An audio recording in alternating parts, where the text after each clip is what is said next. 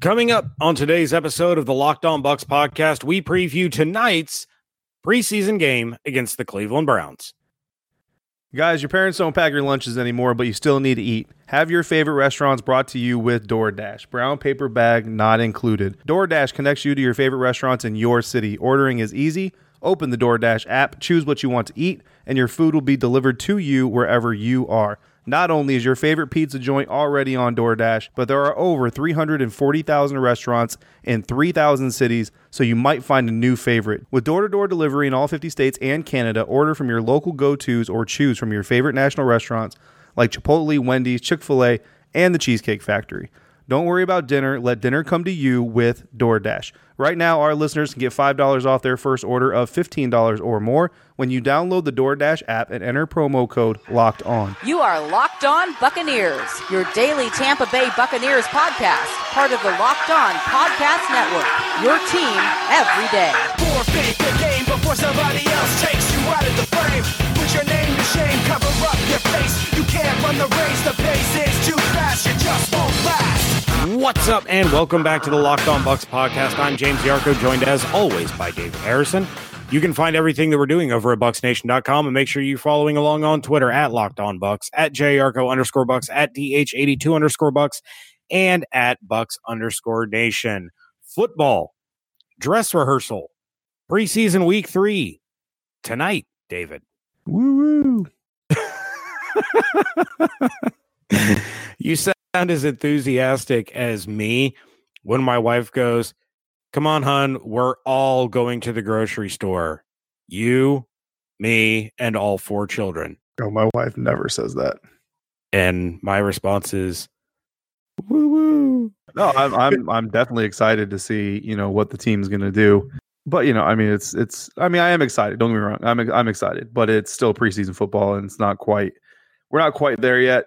So it's like the lights at the end of the tunnel, but you know, uh, you, you just you just want to kind of get there already, especially healthy. Like this team is so banged up that you just want to get there healthy. So I'm really hoping whether it's a quarter, a half, or what have you, that the starters play tomorrow, that everybody just walks out healthy. Yeah, well, and, and this would be a much more somber podcast if it was a regular season game and the Buccaneers were going to be without Mike Evans. But you and Evan talked about it on yesterday's episode. Um, you know, and in in the long run, it's really not a big deal that Mike Evans doesn't play. The most important thing, and, and I said this on Bucs Nation, uh, the most important thing is making sure that he's healthy. We know what Mike Evans can do. We know what Mike Evans is about. And you don't need him playing in the first quarter of a preseason game to prove that. We know that once week one rolls around, exactly what what Mike's going to do, new offense or not, he has a rapport with Jameis. It is nothing to be concerned about unless this is an injury that's continuing to linger and, and, actually becomes more serious than than we all think. We still don't even know what the actual injury is. The speculation that I have seen is a quad and a groin. Like that's okay. Before we started recording, you pointed out something that Carmen Vitali had tweeted out that uh, involved said Mike Evans.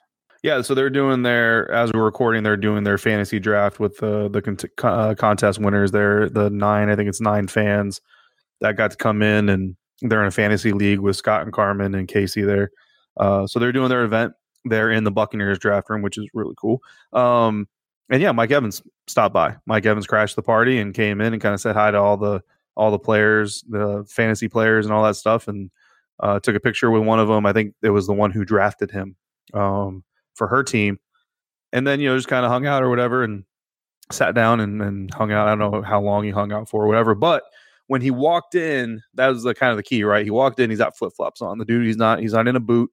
Uh, he's not on crutches. I didn't notice a limp or anything. There was no, you know, medical equipment visible on and no braces or anything.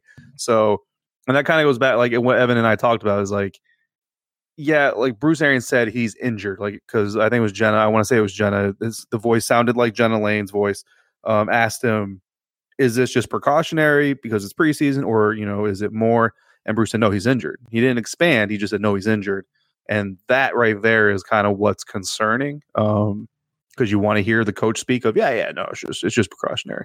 Um, however, I still do believe, and I said this with Evan, that in the preseason being injured, quote unquote, is different than being injured, quote unquote, in the regular season. Like, uh, and again, if it is soft tissue, if it's groin or if it's quad or something like that, uh, Bruce used the term tweaked. Not like I know, like with Mike Edwards and with some of the other hamstring guys, he, he he used the phrase pulled up, which is a pretty common phrase for someone who who pulled a hamstring. But he said tweaked, which to me sounded a little bit like a maybe a knee. Um, again, it's all speculation, which you hate to do with somebody's injury, but uh, yeah, definitely. Probably, it doesn't sound like hamstring. Which honestly, for me, when I heard Mike Evans had gotten hurt in the first place, that was the first place my mind went to. Is Lord, please don't let it be a hamstring again. But I mean, again, take it for what it's worth. You know, I feel like regular season he's going to be fine. All right. Well, David, let's go ahead and and talk about tonight's game, which uh you know Bailey and I did a little bit of that on Wednesday's episode. You know, my crossover Wednesday where I crossed over with somebody that works for the same website as us. You know, what are you what are you kind of looking for? You know, we we already know that Bruce Arians doesn't want the the the offense playing the whole first half. Um and it honestly won't surprise me if we see some of the same out of the Browns and and kind of the more you scour Twitter and, and start you know looking at some of these these beat reporters that cover other teams around the league this doesn't really seem like an isolated incident with bruce with with bruce arians. It seems like a lot of teams are taking the approach of we don't care what the tradition has been. We don't care that this is typically the dress rehearsal where starters are playing into the third quarter a lot of these coaches are not wanting to risk any kind of injury. So they're they're talking about pulling their starters earlier or not playing some of their starters at all. Yeah well it kind of reminds me of, of, the story of of the uh the science experiment with the five monkeys. Do you know that story james uh, not offhand. I might once you start telling it. so I'm going to say it. So I'll try to give the quick version because this is a little bit. It is a little bit longer. So it's a fictitious story. It didn't actually happen, but this this story goes that there were a bunch of scientists, and what they did is they put five monkeys in a room. In the room was a ladder and a bushel of bananas at the top of the ladder. So naturally, what happened is the monkeys started climbing the ladder to go after after the bananas. Right. Well, what would happen is every time a monkey went to climb the ladder to grab the bananas, they would they would spray them with cold uh, water from a fire hose. So the monkey would get down. Eventually, the five monkeys in the room stopped going after the bananas because it didn't want to get hit with uh, cold water from a fire hose anymore. Right? Makes sense.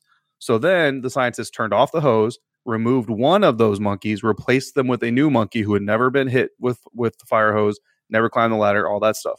When that monkey went to climb the ladder, what do you think the other four monkeys did? I don't know.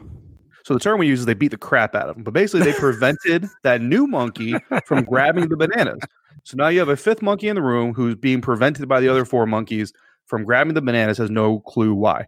And then eventually that monkey said, "Okay, fine, guys, I'm not going to go after the bananas. I don't know why, but I'm not going after the bananas." And so the scientists they continued this trend. They replaced this another monkey, another, another, another, until you ended up with five monkeys in a room who had never been hit with a fire hose in a room with a ladder with a bushel of bananas on the top. None of them would go after the bananas, but none of them knew why. That's the five monkeys story. And whenever you hear like someone, and, and, huh? I said I like that story. I like it. I, I tell it a lot, but it's got a very valid moral. And the moral is, if you're ever in a professional environment where you have someone making a decision, here's how we're going to do this, and you ask the question why, and they say, because that's just how it's done. Well, that's a five monkey situation. I don't know why we're doing it. We're just doing it because everybody else is doing it. Well, that's what playing your starters three quarters or whatever, the first half of the third preseason game. That's what this has become over time is a five monkey situation where every new coach gets hired and says, Well, yeah, of course, it's third preseason game. It's a dress rehearsal, quote unquote. We all say the same things. Guys like Bruce Arians, if you read his book, if you know his history, if you just listen to him talk, you know he's not a five monkeys guy. He's the, he's the guy in the room who's going to continue going after the bananas and tell the other guys, "You're all crazy. Sit down and shut up while I go get these bananas because you're stupid." Um, and I think more and more what we're seeing is that people like those trend breakers, right? So so we're so we got guys like Sean McVay out there who are trying to be difference makers, who are trying to do things a little bit differently.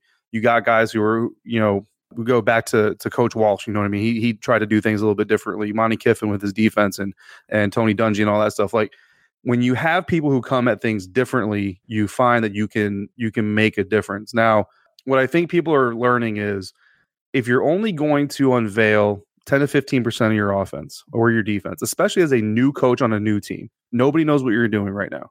There is no real logical reason to have your players on the field for three quarters of a stinking preseason game. Because if you're doing that, the opposing defense playing the game, eventually you're going to start repeating looks. You're going to start repeating plays. These guys are NFL players. Even the guys who get cut, they're NFL players for a reason. You know how good you have to be to suck in the NFL? Oh yeah, you you're still what in the top one percent of people that have ever played football ever. Right. So when you're doing that, you put Chris Godwin on the field against Denzel Ward for three quarters.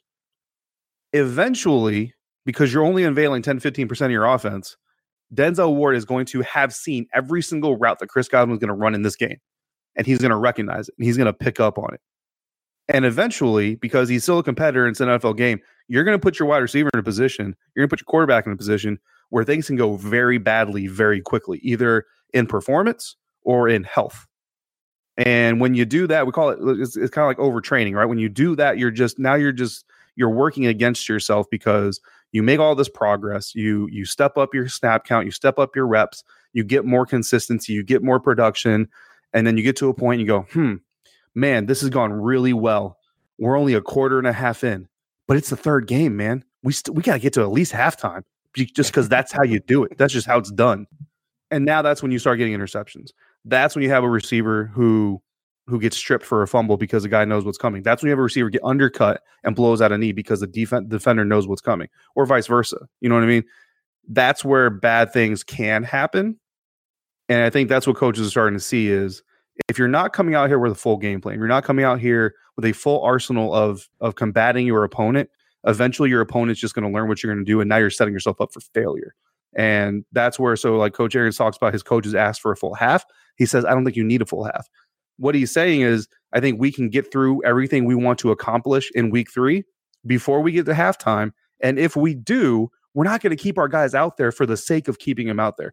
In the Army, we call it training to standard instead of training to time. If you're out there saying we're playing till halftime with our starters, you're training to time. And that has the potential to go really, really bad. But if you're training to standard, then you're going out there and saying, you know what? James has come out here. He's 11 for 15. He's got a buck 25. He's got a touchdown. He's got an interception. he's been sacked a couple times. Hey, guys, we're good. We've accomplished some good things. We've got some bad things on tape to study for the next weekend for regular season. Let's call it done instead of continuing to go on. And maybe we get another touchdown out of it. Okay. Is that going to make you feel good about the turnover? Is that going to make you feel good about the sacks? I don't know. But maybe we get a sack and our quarterback tears his shoulder. Yeah, you know what? Maybe let's not do that. So I think that's really where Bruce Arians is coming from. And you see that there's some other coaches. Uh, I expect Freddie Kitchens to probably play very similar, honestly, uh, with with his team uh, in in this game. And I think that will continue to become the trend, and that'll almost kind of become the new five monkeys. Like, you know, remember when we used to play three quarters? Why don't we do that? Oh, nobody does that anymore. And then it's kind of like the opposite of, you know what I mean? I don't know if that makes sense. I talked oh, for a long time, so I'm going to shut up absolutely. now. Well, and and that's you know, I'll I'll I'll give your vocal cords a break because we're going to get into our uh our players to watch and our score predictions here, and I guess I'll go first. You have your your players to watch coming out uh, as you're listening to this today uh, over at Bucs Nation. And I'll tell you a guy that I'm I'm going to keep an eye on. Last week it was it was Sean Murphy Bunting. Didn't really see a whole heck of a lot, but as you and I discussed, a a DB that's not having his name called a whole lot may actually be a good thing. I never went back and and rewatched the game, so I didn't I didn't focus on him too much uh, from that aspect. But I'm going to get away from the DBs, but I'm going to stay on the defensive side of the football. I want to see a little bit more out of Shaq Barrett. He had some flashes against Miami, had a sack, you know, was starting to starting to shine a little bit. And this is a guy when we spoke to him right here on this very podcast, he said that he wanted the opportunity to start and he felt he was good enough to start. So I want to see some of that out of him in in what is supposed to be this dress rehearsal. I want to see that out of him against somebody as elusive and talented as Baker Mayfield against an offense that is potentially as high powered as the Cleveland Browns. So that's that's kind of who I'm going to focus on. I realize that's a little bit bigger of a name, but this is a little bit bigger of a game as far as preseason is concerned. So I want to see the guys out there making plays that we're going to be seeing every Sunday. Yeah, the the Cinderella stro- stories are great, and the the undrafted guy who emerges to make the initial 53 is awesome, and and all this. But when it comes down to it, those are the guys that they'll contribute here and there. I want to see something out of the guys that we expect to contribute on a every down basis. Which makes total sense. I mean, this is you know this is still is considered the quote unquote dress rehearsal. So it's it's the most you're going to see out of your starters until regular season kicks off. So it's just natural to want to see more out of those those main guys, those starters, as, as you call them. I think Shaq is still technically a backup on on the depth chart, but I mean, as many linebackers as are going to be firing off, those those positions are so fluid uh, that you can probably call him a starter and be good with it anyway. Yeah, but like you said, I've got my players to watch, which is it's supposed to be four players. I've had five the first two weeks, um, only because I added Matt Gay in there just because uh, he's a stud. But it's supposed to actually be four players. I still ended up with five technically because one of the players to watch is actually two players. I'm not going to give that away. So I'm going to. This is a this has been a challenge for me every week because I want to go with somebody who's not on my written piece because I want to give our loyal listeners a reason to go read uh, the post. I don't want to give away everything that's in there. What I will say though is that Shaquille Barrett. So every week I like to. I've been adding a voters poll and basically letting the readers choose an extra player for me to watch, who will then recap their performance in the post game. And Shaquille Barrett is definitely one of those options. So it was really cool that you said that. I'm, I'm happy about that. Um, the other options are Bobo, Tanner Hudson, and Jamel Dean. Um, so so the readers will get to vote on who I will watch in addition to my guys. So I'm going to voice another one uh, because obviously I'm not just going to watch those those singular players, but I'm going to voice another one. The player that's not listed in my written post um, that I that I will say that I'm looking forward to seeing uh, more of is Noah Spence. Then again, a bigger name, a starter, you know, all that stuff. Same position as your guy, but I think that that's that's kind of indicative of what this defense is right now. You know, the the pass rush for this defense is expected to come by and large from the linebackers. You know, you want to get some penetration up front, obviously some disruption up front, and you know you'll have your safeties and corners come in every once in a while. But I think by, mainly the the linebackers are going to be the ones looked at to cause the most havoc in the backfield for opposing quarterbacks. And Noah Spence is kind of one of those guys. And really, since the combine, James, you remember Jason Licht was kind of the first one to almost light this fuse when he said, I expect big things from Noah Spence in this new defense. So I think it suits him much better. Like you and I, I remember like our light, our eyes lit up and we're like, oh, buddy, let's go. And yeah. in Pittsburgh, he showed a lot of good stuff. In Miami, I think he had two tackles or like an assisted tackle. I can't remember. He wasn't on the field long. I got it. But I will tell you that I was looking at him for a couple of plays here and there. And when I tell you that Laremy Tunsil stiff armed this dude, I mean, there were a couple of reps, man, where Noah Spence was coming at Laremy Tunsil. Laramie stuck his left arm out and literally just stopped Noah in his tracks. And Noah couldn't do anything to get away from him. And it was very disheartening because as talented as Laremy Tunsil is, I mean, he's not Joe Thomas. You know what I mean? He's a very talented guy. Don't get me wrong, but he's not Joe Thomas. He's not this all pro every year world beater Hall of Fame caliber offensive lineman. Maybe he'll become that. Granted, I'll, I'll, I'll concede that point. But when you talk about a pass rush, you talk about an outside linebacker, you talk about a guy like Noah Spence, you want, and Coach Aaron's talked about this, you want to see consistency. You want to see him doing some of the things he did in Pittsburgh consistently. And when he does it in Pittsburgh, but he doesn't do it against Miami, now you need to see him come back and do it against Cleveland and especially with the larger sample size that we're going to see, we're going to see a little bit more of this defense. We're going to see a little bit more of the the the blitz schemes and all that stuff. And Noah's going to have more reps than he's had so far in the preseason. He's going to have more opportunities to get after uh, the quarterback. And I'm not necessarily even saying I need to see sacks, but I just need to see him engage with a blocker and disengage from a blocker. I would like to see Noah Spence getting penetration, getting in there, getting off of his blocks, and you know a sack would be nice but it's not necessary you know if he's getting hands and faces if he's if he's pushing linemen back or or causing some problems there i'll be happy with that too i just want to see i just don't want to see him getting stood up and stiff armed by an offensive lineman again all right david what is your score prediction score predict i'm gonna go 17 to 8 who yeah tampa 17 to 8 That's what i said interesting these are preseason score predictions. So we're we're testing some theories and we're we're we're getting a little crazy with it to see where we need to You know what I mean? That's what preseason's all about. We're going to test some things, see where our limits are, see where we're good, see where we're bad. I'm doing the same with my preseason score predictions. I'm going to go 23 21. Matt Gay does it at the buzzer again. yep. All right. Well, that will do it for this episode. Well, let me let me ask you a question. Uh oh. Does Matt Gay do it at the buzzer because Cairo Santos missed one earlier? No. It's because Okay. the job is Matt Gay's. Well, because Cairo's getting the first long one. So I'm just thinking, if Cairo misses the first long one, and that ends up in a situation where the Bucs can win the game with a with a field goal towards the end of the game again, Gay could be coming on that field to kick a game winning field goal again for the second straight week because Cairo missed one earlier. I mean, Because Bruce said Cairo's getting the first long one. okay, and Cairo can have the first long one. Gay's getting the last one. Okay. So Cairo will make his, but Gay is going to make his as well. Yes. Gotcha. And then Cairo is a Chicago Bear. Or a New York Jet. Gotcha. Dragon.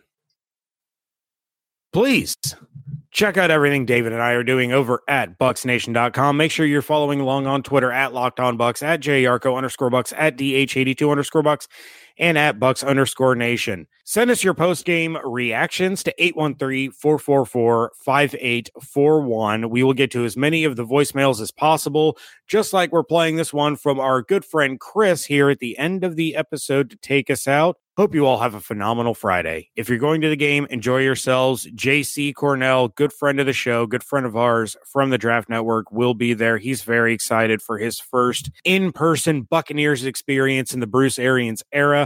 If you're heading out there, be safe. Be uh, be kind and courteous to all your fellow Bucs fans, and we thank you all so much for joining us right here at Locked On Bucs.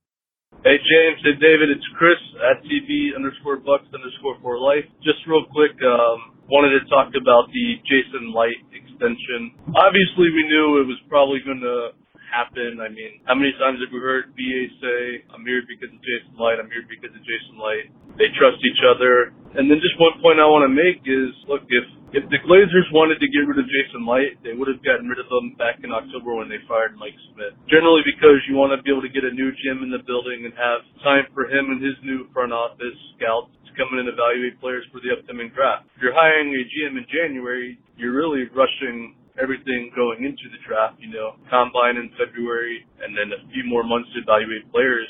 I mean, that, that's a hard, it's a tough task to do. To ask a GM, hey, I'm hiring you. You got three months to get ready for the draft. Not that it hasn't been done before, but it's just not something that most, you know, it's not the precedent that's set in the NFL.